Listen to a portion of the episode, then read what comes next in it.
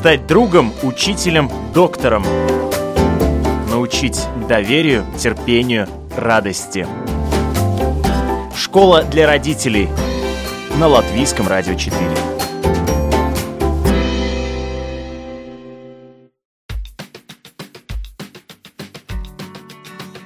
Здравствуйте, уважаемые радиослушатели. У микрофона Марина Талапина. За операторским пультом Григорий Мамилов. И впереди Новый год. Осталось всего ничего. Время новых желаний, новых свершений. И, конечно, хочется Новый год провести с толком и с удовольствием. Вот, что для реализации этой задачи надо сделать? Как правильно все дела запланировать? И как научить ребенка организовывать свое время, ставить перед собой цели, достигать их – нам сегодня расскажет. Я рада представить основатель и руководитель Центра духовного здоровья «Дом сказки», писательница, психолог, член правления Ассоциации психолог, знаток французского языка. Расскажу вам по секрету, уважаемые радиослушатели. Я рада представить у нас сегодня в студии Анна Кашина. Добрый день. Итак, зачем нам нужно думать и планировать что-либо в новом году? Может, да ну его? Ну, известно всем, что корабль, который не знает пункта своего назначения, скорее всего, никогда не зайдет в гавань. А уж если зайдет, то совсем не в ту, в которую бы хотел. Поэтому нужно хотя бы примерно представлять себе, что именно мы хотим. И, как правило, люди делают две больших ошибки. Первое.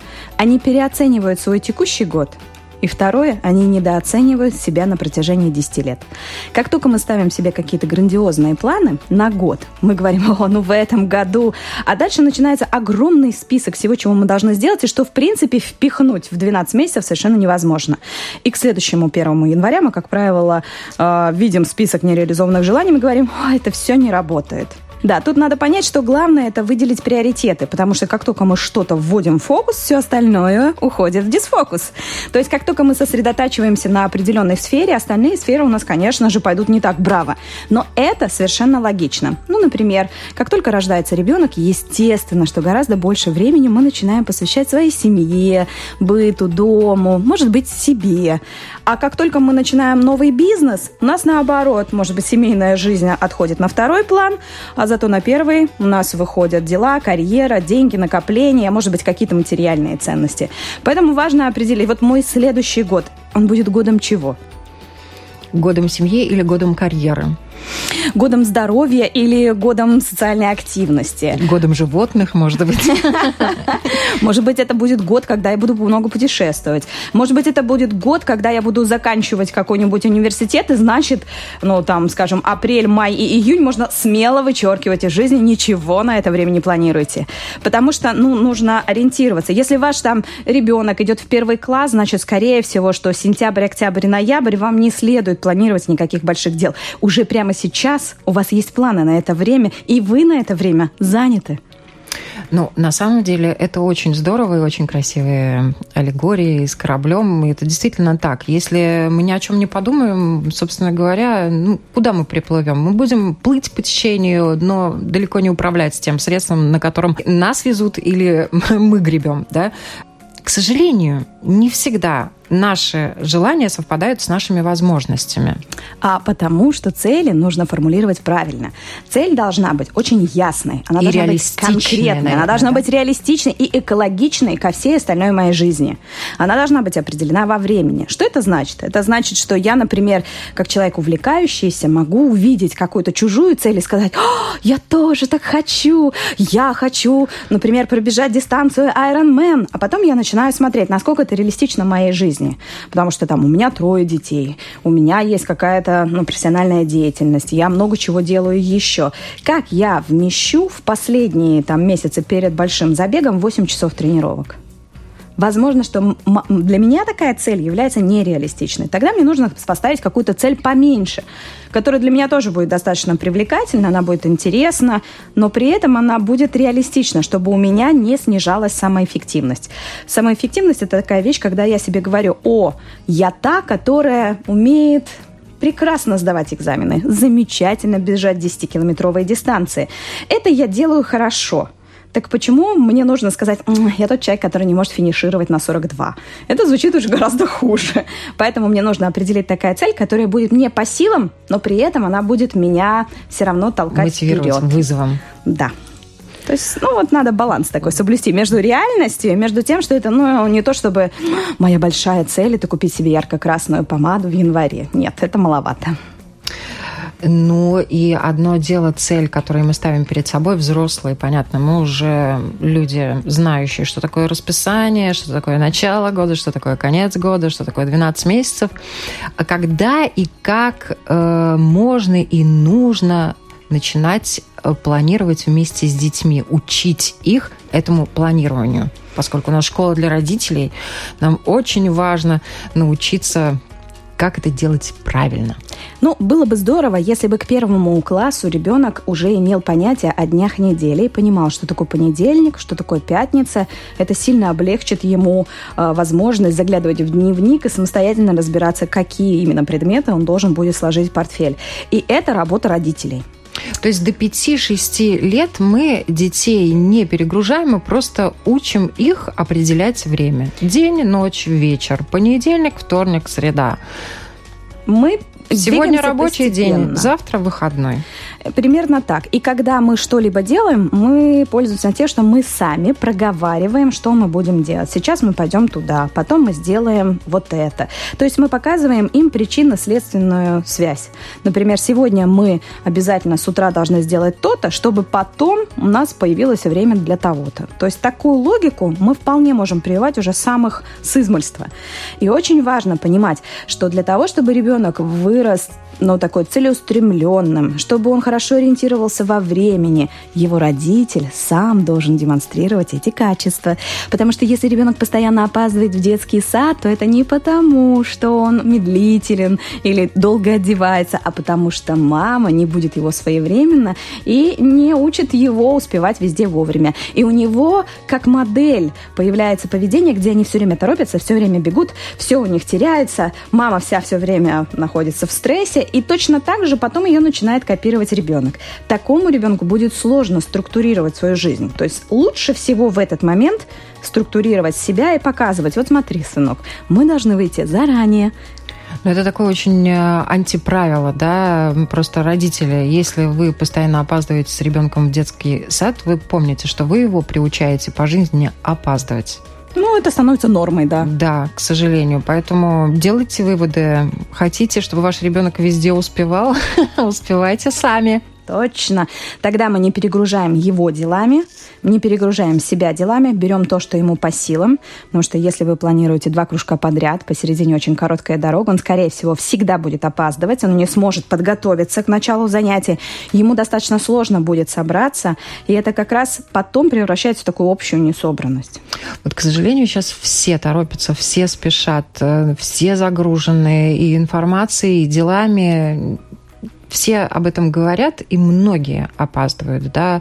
К сожалению, опаздывают не только потому, что они вышли поздно, они вышли вовремя, но в городе пробки, погода не та, снега слишком много выпало, да, и все, заторы движения не позволяют прибыть вовремя. Вот э, как к этому стрессу научить э, все-таки, если ребенок опоздал, и он по этому поводу очень переживает, что он опоздал, что он не прибыл вовремя, как его научить к этому относиться? Ну, прежде всего, опять же, мы все делаем через себя, мы перестаем его драконить. То есть мы не говорим там, а, быстрее, смотри, мы опаздываем, давай раздевай. Мы говорим, да, мы опоздали, так случилось.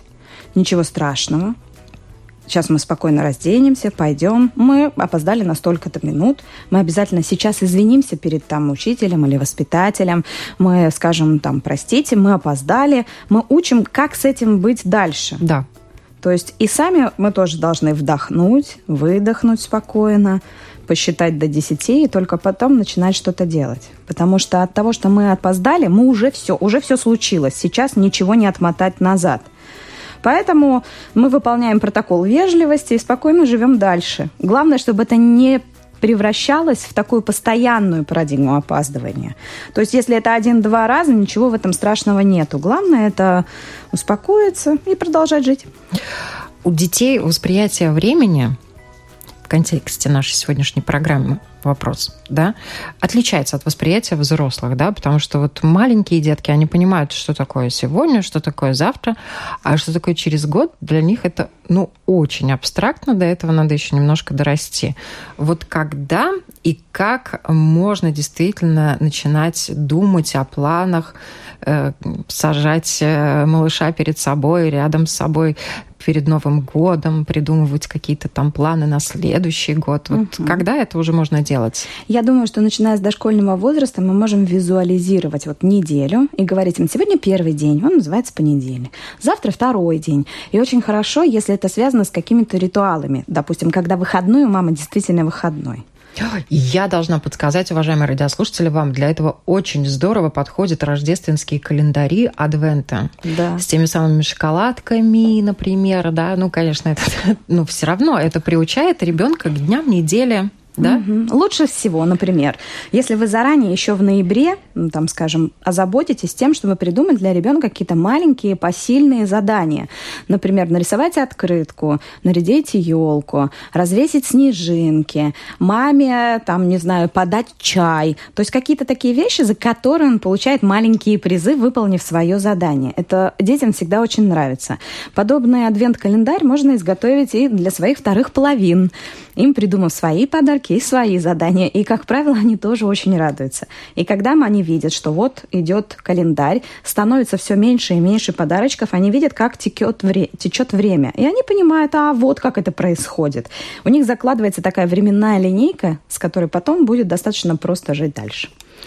Но на самом деле это так очень здорово, и для половинок это романтично, а для детей это действительно очень такая хорошая, интересная в игровой форме обучающая процедура. Угу. Кроме того, что мы можем делать? Мы можем визуализировать свое будущее и придумывать вместе делать такие вещи, как, например, коллажи будущего. Кем ты хочешь стать, какая у тебя будет машина, какой у тебя будет дом, чтобы они представляли, что из меня сейчас потом может вырасти что-то большое, у которого будет что-то. Просто для того, чтобы они учились предполагать. И тогда у нас появляется повод, например, для разговора о том, а что мне для этого нужно сделать. Потому что когда э, ребенок сам заинтересован, нам не надо его ни в чем убеждать. Он вас сам во всем убедит. Он знает, к какой цели он идет. Конечно, у него возникает потребность к этому всему. И тогда мы говорим, здорово, давай тогда будем учиться. И мы ему предлагаем какие-то вещи на этом запале мотивационном. Мы какое-то время можем вместе с ним отработать. Кроме того, мы очень часто можем а, сподвигнуть его к решению какого-то вопроса, а, который связан, например, с тем, что я устала от спорта. Мне, например, не нравится там, не знаю, разонравилась гимнастика. Мы открываем календарь и говорим, вот в мае у вас будет соревнование. Вот ты их закончишь, у тебя будет медаль, и после этого мы с тобой поговорим еще раз. И сразу после того, как ребенок получил призы, медаль, награду, мы его спрашиваем, ну что, бросаем? И тогда, как правило, ребенок на волне энтузиазма, он готов продолжать. Потому что нельзя срываться с места тогда, когда он находится в ситуации «я не могу», «мне тяжело», «мне плохо», «больно и ужасно». Мы ему помогаем дойти до какой-то точки. Это тоже один из видов, как мы учим ребенка планировать. Он может менять виды деятельности, но важно его доводить до ситуации успеха. Мы говорим, отлично, будем бросать, не вопрос. Сейчас мы займем какое-нибудь видимое место, мы просто финальную точку, и ты как победитель можешь выбрать любой следующий спорт, какой ты захочешь.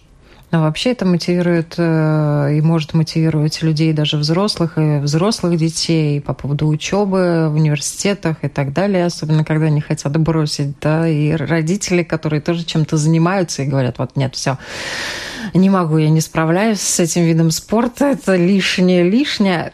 Поставьте Дай... себе какую-нибудь точку чуть-чуть впереди в будущем, да. до которой вы дойдете. С планированием, как с восхождением в горы. Например, когда люди идут на Эверест, они забираются на какую-то точку, закрепляются там, на этом месте, и какое-то время ждут, пока они акклиматизируются к новой ситуации. Затем они восходят на следующую вершину и снова ждут. Потом, может быть, спускаются вниз в лагерь. Потом опять поднимаются. Это не идет так линейно. Раз, и вот достигли чего-то. Нет, понемногу, по чуть-чуть, но только вперед маленькими шагами. И надо понимать, что цель должна быть очень измерима для ребенка, потому что очень сложно понять, особенно в школе, когда я себе ставлю цель, ну, допустим, лучше учиться, я что подразумеваю? Лучше это как? Лучше можно всегда никогда недостаточно. То есть я хочу выучить английский. О, боже, я могу учить его 30 лет и, и, и все еще продолжать. Поэтому надо определить, что я имею в виду. Лучше это как? Ну, допустим, мои оценки будут не ниже стальки-то. Или там, скажем, я выучу столько-то слов. Или я буду каждый день пять минут учить там какие-то слова. Пять минут в день какие-то слова, это, между прочим, за год накопится немалый словарный запас. Главное определить, определить для себя, что именно я буду делать, как измерить, какой критерий успешности. И тогда уже придумать план, по которому я разбиваю свою большую-большую цель, которая прям как проект выглядит, на маленькие шаги с понятными критериями и думаю, а какой инструмент контроля для выполнения своей цели я буду использовать. Потому что если я ничего не контролирую, я, как правило, говорю, а, не сегодня. Да, я сделаю это завтра. Завтра. Ну, на следующей неделе. Ну, можно Скарлетт же сделать Ухара. перерыв. И поэтому очень здорово, если вам что-то будет напоминать. Это может быть и распечатанный какой-то календарь успеха для ребенка, где вы каждый раз при выполненном задании что-то ему там клеите наклейку, отмечаете, и он видит, как копятся блага, которые он может на что-нибудь, допустим, поменять. Очень здорово, когда умные и э, вдумчивые педагоги используют это в школе. Они говорят, например, если класс будет работать отлично, и я не сделаю никому ни одного замечания, вы получаете балл. Если вы накопите 5 баллов, я не даю вам домашнее задание. Если вы накопите 10, мы весь урок смотрим мультфильм. И дети сами начинают смотреть, чтобы их одноклассники не шумели и не мешали педагогу.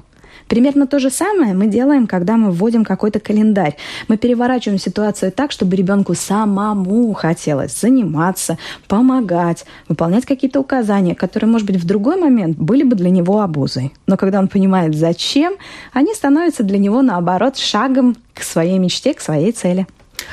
Новый год – это всегда, вот особенно предновогоднее настроение, как у нас сейчас, это всегда такое ожидание чуда. И у малышей оно тоже есть. И когда ребенок придумал, поставил себе задачу, какую-то мечту, но совершенно оторванную от реальности, как правильно его переориентировать? чтобы он, с одной стороны, не разочаровался и ставил перед собой хорошие, серьезные цели потом в будущем, и в то же время ну, понимал, что есть реальность, а есть вещи невыполнимые.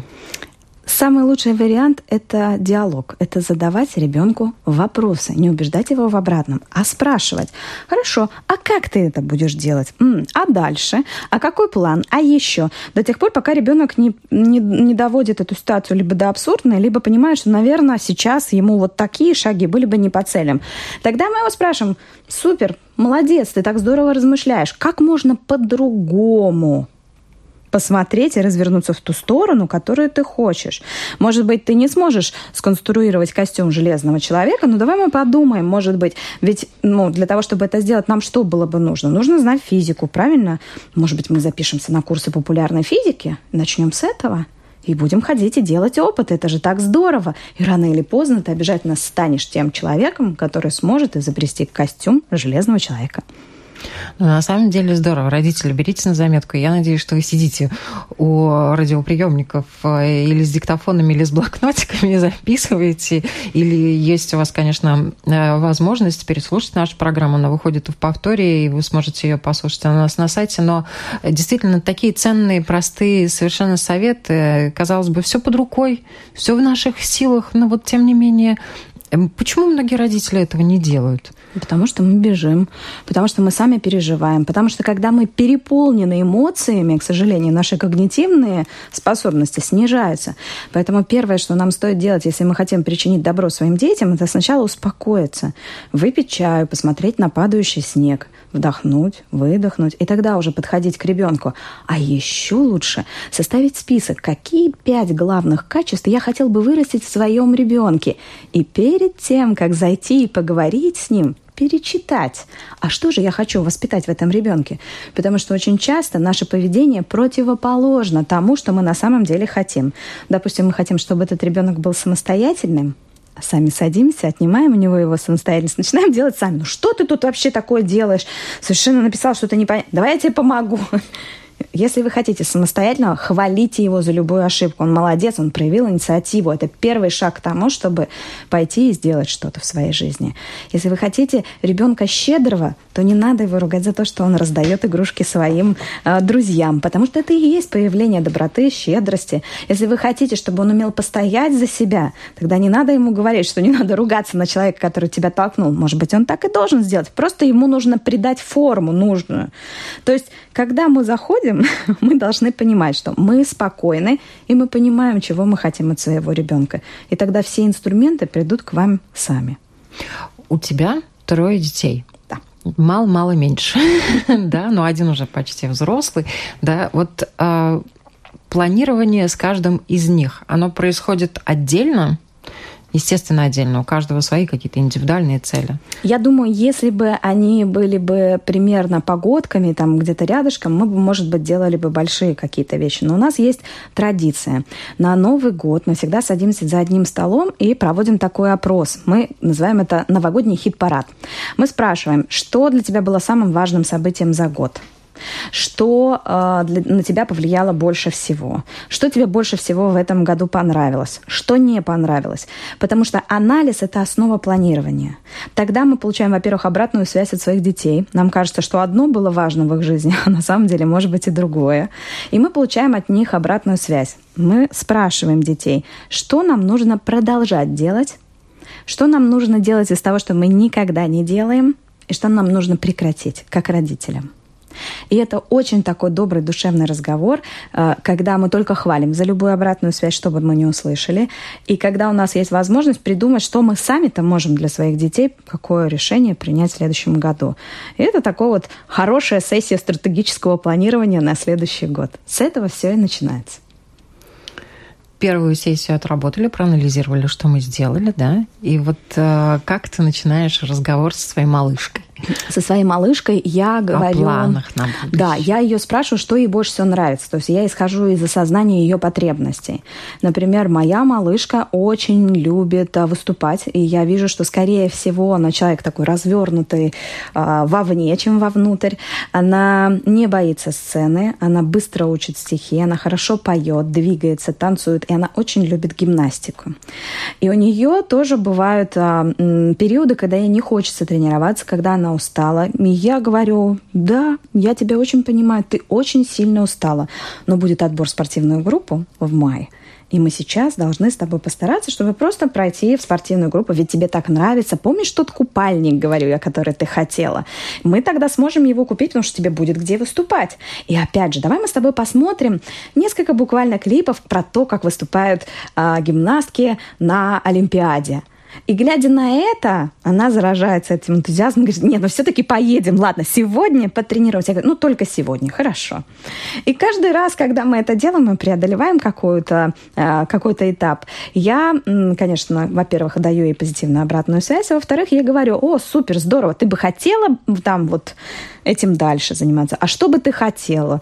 И вот она хочет предметы, блестящий шар, э, красивый обруч и ленточку домой. И, конечно же, мы выступаем, я ее очень поддерживаю, мы устраиваем домашние выступления. Я тоже немного выступаю э, в пределах ковра э, домашнего. Ну и вот мы там устраиваем выступления, где мы ей хлопаем, даем ей позитивную обратную связь, снимаем маленькие клипы, и она смотрит на себя со стороны. Ну, здорово. А с э, мальчишками постарше? С мальчишками постарше и разговор у нас немножко другой, постарше. А, среднему ребенку 8 лет, и он ориентирован на технику, космос, изобретения, инженерной науки. Ему это действительно нравится. И, а, конечно, у него есть явно проявленный интерес, который связан, допустим, с IT, и поэтому я его спрашиваю, там, в этом году вот у нас полугодие заканчивается один курс, я ему говорю, хорошо, ты хотел бы в следующем полугодии продолжать? Там есть вот программирование допустим, Майнкрафта. Именно программирование, когда ты уже пишешь. И он, да, мама. Я говорю, ну это для детей на год постарше. Я готов. Я говорю, ну это опять с утра в 9 часов в воскресенье. Он говорит, все, мне все равно, я хоть в 5 утра готов вставать. И, и ему это интерес, это его явно проявленный интерес. И тогда к этому прилагаются другие вещи, которые ему менее интересны. Я говорю, ну да, это здорово, нам для этого нужна математика. И мы ходим дополнительно на математику.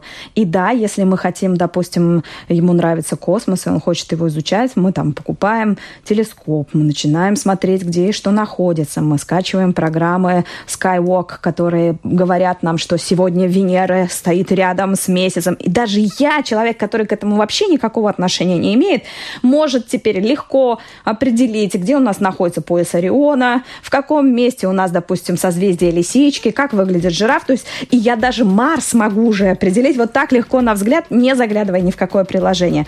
Потому что когда ты этим занимаешься, в общем, это становится Ты развиваешься, простым. ты тоже развиваешься, развивая своих детей, помогай им развиваться, ты развиваешься сам. За старшим.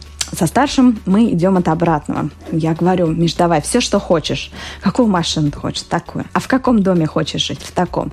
А вот, вот, вот что ты еще хочешь? И мы с ним составляем смету, сколько это стоит. Я говорю, отлично, супер, давай разобьем по месяцам. Сколько ты должен зарабатывать для того, чтобы это все иметь? И заодно м- мамочке тоже что-нибудь прикупить. Ну и, конечно же, э, с ним немножко сложнее, потому что он в подростковом возрасте, ему уже 13, у него есть понимание о том, ну, что, что он вообще хочет, что родители не понимают современных тенденций, допустим, что на Ютубе можно заработать больше, чем ты заработаешь там, не знаю, где-нибудь юристом или на кассе в Максиме. И мы тогда начинаем придумывать, ну, супер, отлично, давай подумаем, как это можно было бы реализовать. Ведь даже для того, чтобы сделать очень известный телеканал на Ютубе, тебе нужно уметь делать доклады, говорить, верстать ролики, ты должен понимать компьютерную какую-то графику, ты должен уметь хотя бы без ошибок титры написать. То есть все равно нужно какие-то определенное количество навыков. Я говорю, Ну, давай подумаем. большой, на самом Да, деле. Ну, где мы можем этому научиться? Давай подумаем, каким образом это можно сделать. То есть мы начинаем идти от обратного, от желания, от потребности осознанной к тому, что нужно делать здесь и сейчас. И я говорю, супер, давай это будет запасной план. Потому что он, может быть, выстрелит, может быть, не выстрелит, мы не знаем. Какой бы мог бы быть план «Б»? И мы придумаем какой-то план «Б», к которому он двигается. Например, он начинает ходить там, ну, он служит у меня в Земасардзе, э, Яунсарге такие, э, вот, и он как бы собирается в военную академию. Я говорю, отлично, нам не надо супер-дупер, нам нужно вот тот минимум, который тебе нужен для поступления. Давай мы с тобой зайдем на сайт и посмотрим, что конкретно тебе нужно. Все остальное не в приоритете. Нужен латышский, нужна математика, нужен спорт. Пожалуйста. Все, и он идет к поставленной цели. Ну, понемножечку, маленькими шагами, но идет. Но на самом деле это вот э, реальный пример того, как э, можно и нужно с своими детьми общаться и идти к тем целям, которые они выбирают. Да, что очень важно для родителей. Потому что очень много выборов за них делаем мы, взрослые. Вот э, как, где, когда надо остановиться и понять, что э, все-таки ребенок делает выбор, его надо поощрить, надо одобрить, и правильно там, если выбор вдруг не тот, чтобы он сам пришел к другому выбору. Вот тут сложно, потому что для большинства родителей они отбирают ответственность э, у ребенка за его судьбу. Если мы отмотаем еще на 200 лет тому назад, никто из родителей судьбу своего ребенка не формировал. Когда у тебя 11 детей и большое хозяйство, единственное твое желание – это выжить и накормить семью зимой, чтобы она просто не замерзла и могла дожить до весны. И поэтому дети сами выбирали, кем они будут. Смотрели на способность, там, поумнее ребенка отдавали, допустим, в церковно-приходскую школу. А те дети, которые, может быть, там, были больше приспособлены к какой-то конкретной деятельности, то есть к какому-то ремеслу, их отдавали туда. Сейчас мы прежде всего должны смотреть, во-первых, на навыки и способности ребенка, но что ему дается проще. То есть если ребенок очень стеснительный, наверное, если мы его будем выталкивать на сцену всеми э, там, силами, он не будет в состоянии комфорта и, скорее всего, успеха там не будет. Мы можем ему дать какую-то минимальную базу, ну, скажем, он не понимает математику, но мы хотя бы ему там, хотя бы 4 балла своих он должен получать, да, но сделать из него, не знаю, Лобачевского, да, скорее всего, будет невозможно, потому что ориентироваться нужно на его особенности. Понимание, кто он, какой он, чего ему дается легко, и не путать его будущую рабочую деятельность с его увлечениями. Это то, что мы делаем очень часто. Мы думаем, «А, ребенок любит рисовать, будет художником. Возможно, нет. Возможно, это для него будет вот такая радость души. Он всегда, когда захочет отдохнуть, сможет сесть и порисовать. Но если он начнет на этом зарабатывать, скорее всего, в этом не будет радости души. То, что он э, формиру, формулирует как свою профессию, должно ему достаться, до, доставаться достаточно легко и приносить людям пользу. Потому что если это дается ему сложно, ну, например, он там из-под палки делает сольфеджио, у него в музыкалке не идет, а мы говорим «давай-давай», да. то, скорее всего, он будет очень посредственным музыкантом. Это не дается ему легко. И, скорее всего, если мы будем его передавливать, то в какой-то момент э, вот он сдаст последний экзамен, это будет последний день, когда он сидел за инструментом. Поэтому нужно и ориентироваться. он и скажет, мама, вот, дарю тебе диплом из музыкальной школы. Ты, хот... ты хотела, я закончил. Да, поэтому нужно смотреть, в какой момент у него возникает сопротивление. Если это сопротивление перед самим выпускным концертом, тут, конечно же, мы просто помогаем ребенку. Мы реально идем вместе с ним говорим, я буду сидеть и смотреть, как ты играешь. Я буду болеть за тебя и подавать тебе пирожки. Потому что нам иногда нужно просто преодолеть вот такое внутреннее сопротивление. Ты сыграешь этот концерт, и тогда мы поговорим. Но если и тогда, преодолев, он говорит, все, я больше, я просто ненавижу музыку, мы берем какой-то академический отпуск на какое-то время и говорим, ну, сейчас ты можешь вернуться, когда ты отдохнул? У тебя есть такая возможность? Или тебя вот реально трясет от классической музыки? То есть надо говорить с ребенком, потому что ситуации бывают разные. Одно дело, это когда мне нужно воодушевление, чтобы дойти до какой-то переломной точки, и другое дело, когда я реально ненавижу это. Ситуации разные, действовать нужно по-разному. Да. И то, что касается планирования на следующий год, в завершении нашей программы, вот хотелось бы спросить, э, вот контроль для родителей в начале программы ты упомянула, да? Мы взрослые там придумываем себе контроль, как мы себе ставим звездочки на погон за выполненные задания пошагово, да? А как вот э, правильно контролировать и научить контролю самих детей – угу. выполнения их планов? Первое, что нужно сделать, это перенести акцент на успехи и достижения, а не на ошибки. Потому что современная система предполагает вот э, такую работу с красной ручкой, да. Вот здесь плохо, здесь плохо, здесь плохо. Если везде всегда все плохо, у меня заканчивается инициатива что-либо делать.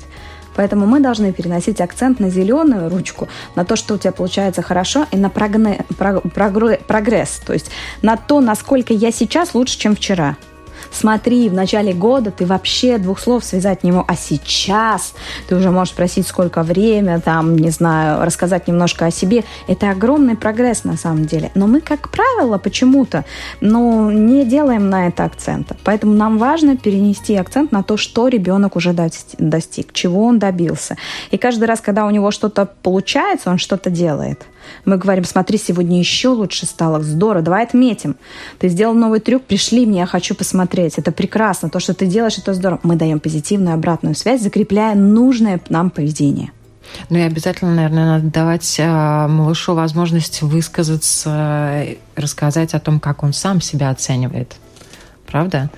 Да. Как он сам оценивает свои достижения, выполнение того самого плана, который вы начертали и придумали в начале года.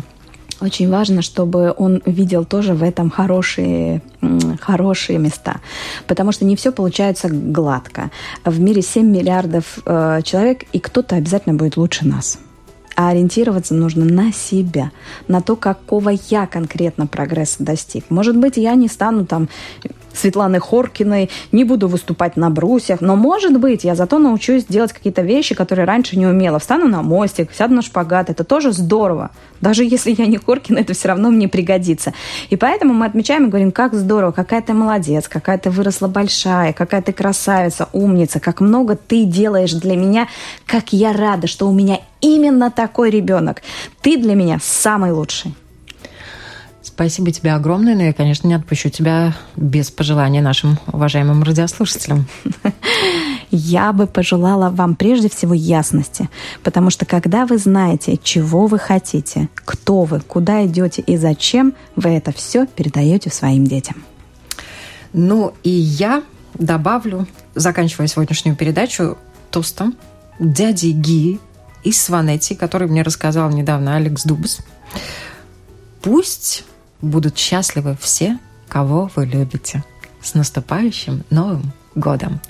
Всего вам самого доброго. До свидания.